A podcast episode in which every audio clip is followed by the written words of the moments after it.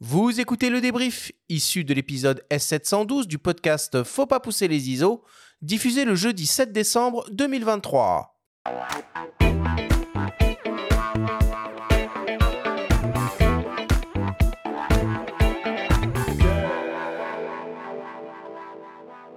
Nous sommes toujours avec Alain Quintin de la société MMF Pro et le photographe Michael Hirsch pour notre grande émission dédiée à la lumière du flash studio. C'est le moment du débrief qui vous est présenté cette semaine par ipln.fr, le spécialiste photo et vidéo. Alain Michael, si on devait essayer de résumer et de synthétiser en quelques minutes tout ce que l'on s'est dit pendant cette émission. Première question pour toi, Alain. Pourquoi la lumière au flash s'est imposée dans la pratique de la photo professionnelle en studio pour de la nature morte et du portrait?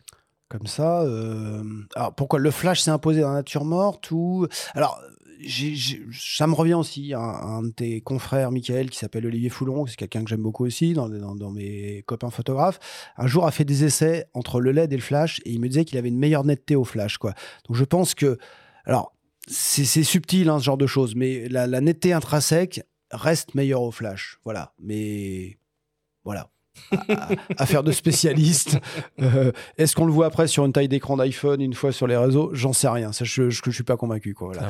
Bon, après, euh, tout ce que vient de dire Michael, avec euh, figer le mouvement si on fait du liquide, le, le- la mode, figer, enfin voilà, qu'il y a une fille qui saute et hop, voilà, tout ça reste quand même le- un point important. Quoi. Michael, comment tu définirais le travail de l'éclairage au flash en studio? Quelqu'un qui n'y connaît absolument rien. Pour moi, c'est reproduire euh, un peu la nature et mon aperçu de la nature en termes d'éclairage. Un jeu de lumière, d'ombre et euh, valoriser un produit ou autre chose. Et quel conseil on pourrait donner à quelqu'un qui voudrait se lancer? Parce que ça, on n'en a pas trop parlé, mais quelqu'un qui voudrait euh, concevoir son premier studio, Alain? Alors, nous, enfin, tous les jours, on a des, appels. Enfin, tous les jours, voilà, c'est notre métier aussi de conseiller nos clients, euh, conseiller aussi nos partenaires, magasins, revendeurs. On a des, vraiment des, des- des gens en région partout qui ont des demandes très différentes. Et effectivement, la première question, c'est quel usage, qu'est-ce qu'on va faire avec et autres. Quoi. Si on parle de portrait, puisqu'on était un peu dans cette thématique-là aujourd'hui, euh, mon premier studio, je suis bien équipé en boîtier, réflexe ou autre, j'ai envie de faire un peu de studio, ça peut être de la nature morte ou du portrait. Un kit de deux flash 400 joules, sur batterie pour être plus accessible parce qu'en fait il y a un, aspect prix quand même important.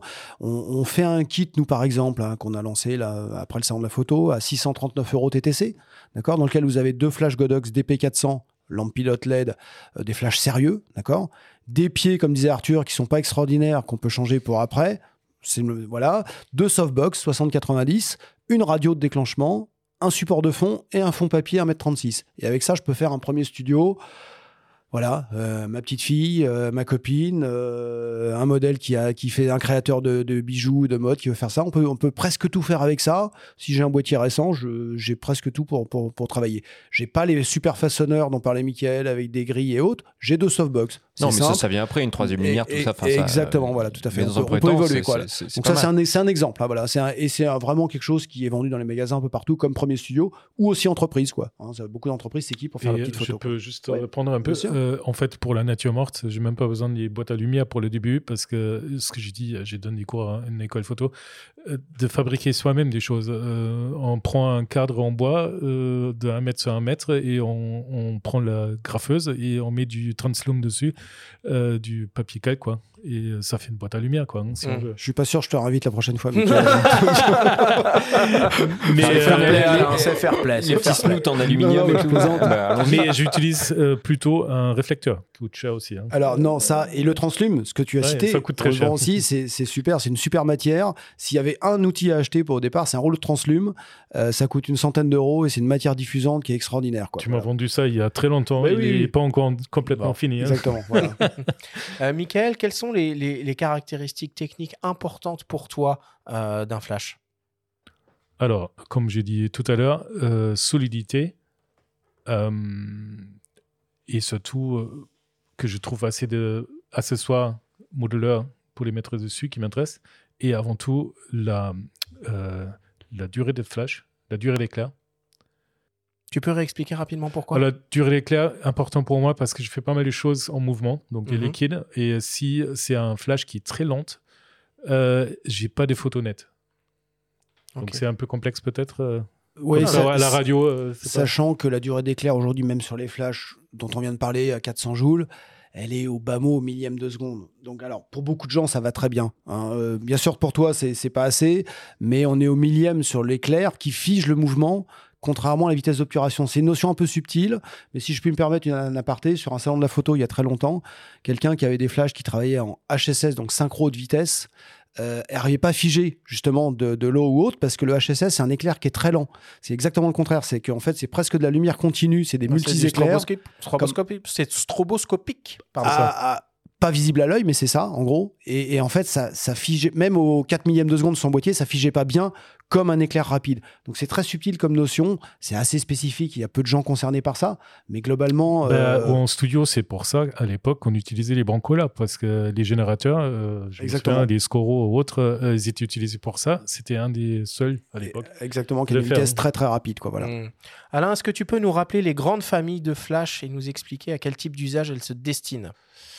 Alors donc, euh, si je comprends bien, les générateurs et toutes, ces séries-là, ce qu'on a parlé tout à l'heure, oui, donc générateur plus torche, studio typique, euh, grosse puissance, accessoire, enfin façonneur spécifique, euh, Fresnel, Softbox et autres, voilà, qu'on peut pas mettre sur un monobloc. Le monobloc qui reste le standard, donc ce qu'on appelle monobloc compact, ça dépend les différents termes, mais c'est tout intégré dans la tête.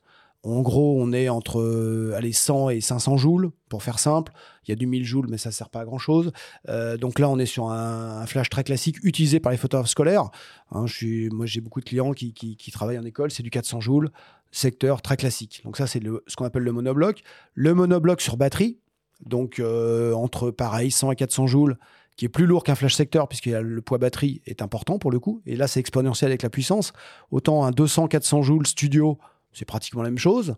Autant un 200-400 joules batterie, la batterie fait un kilo de plus. Et là, pour le coup, ça monte très très vite en, en poids d'équipement. Mhm. D'accord? Euh, Et après, on a les flashs Cobra, Sabot, Speedlight, ça dépend comment on les appelle. Donc tête carrée comme euh, les grandes marques en ont fabriqué pendant longtemps. Euh, et maintenant, là, on a les mêmes à tête ronde qui sont les plus vendus puisqu'on peut accessoiriser.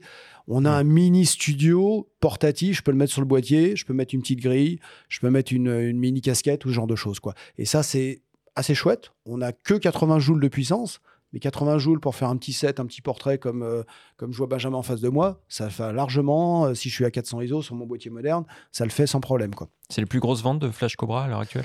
Alors oui, oui, tout à fait. Tête ronde, c'est vraiment ce qui a pris le, le part, euh, le- le- enfin, qui a pris les, les- les parts de marché là-dessus. Quoi. Donc, Surtout, il y a euh, le récepteur pour l'émetteur qui est intégré du coup maintenant. Alors oui, alors en plus les flashs Cobra on font les deux, émetteur et récepteur, c'est une bonne remarque. Donc je peux être aussi un, un Cobra émetteur sur mon boîtier et un monobloc euh, euh, en récepteur déporté quoi. Et Ah, ça c'est aussi intéressant effectivement. C'est une, une bonne une bonne chose à souligner quoi. Voilà. Euh, Michael, est-ce que tu peux nous, nous, nous présenter peut-être euh, euh, trois types de modeleurs euh, de lumière différents qu'on peut monter sur un flash un peu incontournable, nous expliquer comment ils permettent de façonner la lumière? Alors, euh, moi, ce que j'utilise le plus souvent, donc ce qui m'intéresse le plus, c'est euh, les réflecteurs standards. Ouais. Donc, euh, c'est le bol classique. Le bol, ouais. Que j'utilise rarement euh, tel quel. Euh, si j'utilise, soit je monte euh, un set de coupe-flux dessus pour mieux comment dire, restreindre ma lumière pour faire un petit faisceau de lumière, par exemple. Et sinon, j'utilise très souvent des nids d'abeilles qui sont faits donc pour concentrer la lumière. Et donc, boîte à lumière, bol classique avec soit coupe-flux ou euh, nid d'abeille. C'est un peu le grand classique que j'utilise. Ok. Je, je peux me permettre une petite remarque? Vas-y. Euh, Nous on commence aussi avec la- le LED à travailler dans le ciné et autres. En ciné, une softbox avec grigny d'abeille ou pas? En photo, c'est peu connu. Euh, C'est-à-dire que les photographes ils achètent des softbox, des boîtes à lumière classiques. Mais en fait, en ciné, chaque softbox est accompagné de sa grille qui va dessus pour éviter aussi les lumières parasites. C'est Mm. pas fait que pour concentrer. On a de la douceur, mais on évite aussi les lumières parasites. Et c'est vraiment la règle en ciné. Il y a toujours ça, quoi. Donc, euh, Ok. Et pour terminer, du coup, euh, Alain, quels sont les autres types d'accessoires un peu indispensables, incontournables, si on met de côté évidemment le flash en lui-même et les modeleurs qu'on installe dessus pour réaliser de la photo en studio? Au flash euh, bah, on pense tout de suite réflecteurs. hein. Je crois qu'Étienne en a parlé dans la capsule aussi et autres. Donc les réflecteurs, c'est, enfin, Michael aussi. Alors effectivement, il y a le, le DIY, je sais pas comment on dit. euh, Do it yourself. Do it yourself avec euh, le DIY. DIY, pardon, excuse-moi, avec le poly, le dépron et tout genre de choses. Ça marche très bien. Ça fait, ça fait des années que tout le monde utilise ça. Donc Ouais, il ça existe aussi des trucs euh, tout, Alors- tout euh, J'allais y venir, parce qu'effectivement, Voilà. je vends pas encore de dépron et tout ça, mais peut-être que je vais y penser, quoi. Et, et donc, euh, non, non, effectivement, donc les réflecteurs pliants qui permettent de voyager, donc le, le Quechua, on en a parlé pour pas citer de nom, ça c'est aussi un grand standard. Et vous avez sûrement entendu en parler plusieurs fois de l'highlighter, qui est en fait, euh, alors on a vendu un produit qui s'appelle le Triflector il y a très longtemps, qui était une association de trois réflecteurs. je le me mime, rappelle, vous le voyez pas, voilà, C'était l'Astolite qui faisait ça. C'était l'astolite, voilà, qui a été euh, absorbé par Manfrotto. Euh, et donc, euh, donc, effectivement, le triflector, c'est la base de se dire, j'aurai clair en dessous et sur les côtés, mais il y avait des cassures. Et Westcott a inventé l'highlighter qui est rond et qui épouse la, la- la- la- la- comment dirais-je, la forme de la pupille. Donc là, on a un très beau reflet, c'est quelque chose d'assez magique. Et un highlighter, une girafe et un bol beauté une softbox au-dessus, et ça fait le job. est les hein. rois du C'est- monde. C'est magique, quoi, exactement. Voilà. Ça marche. Allez, on conclut là-dessus. Merci beaucoup, messieurs.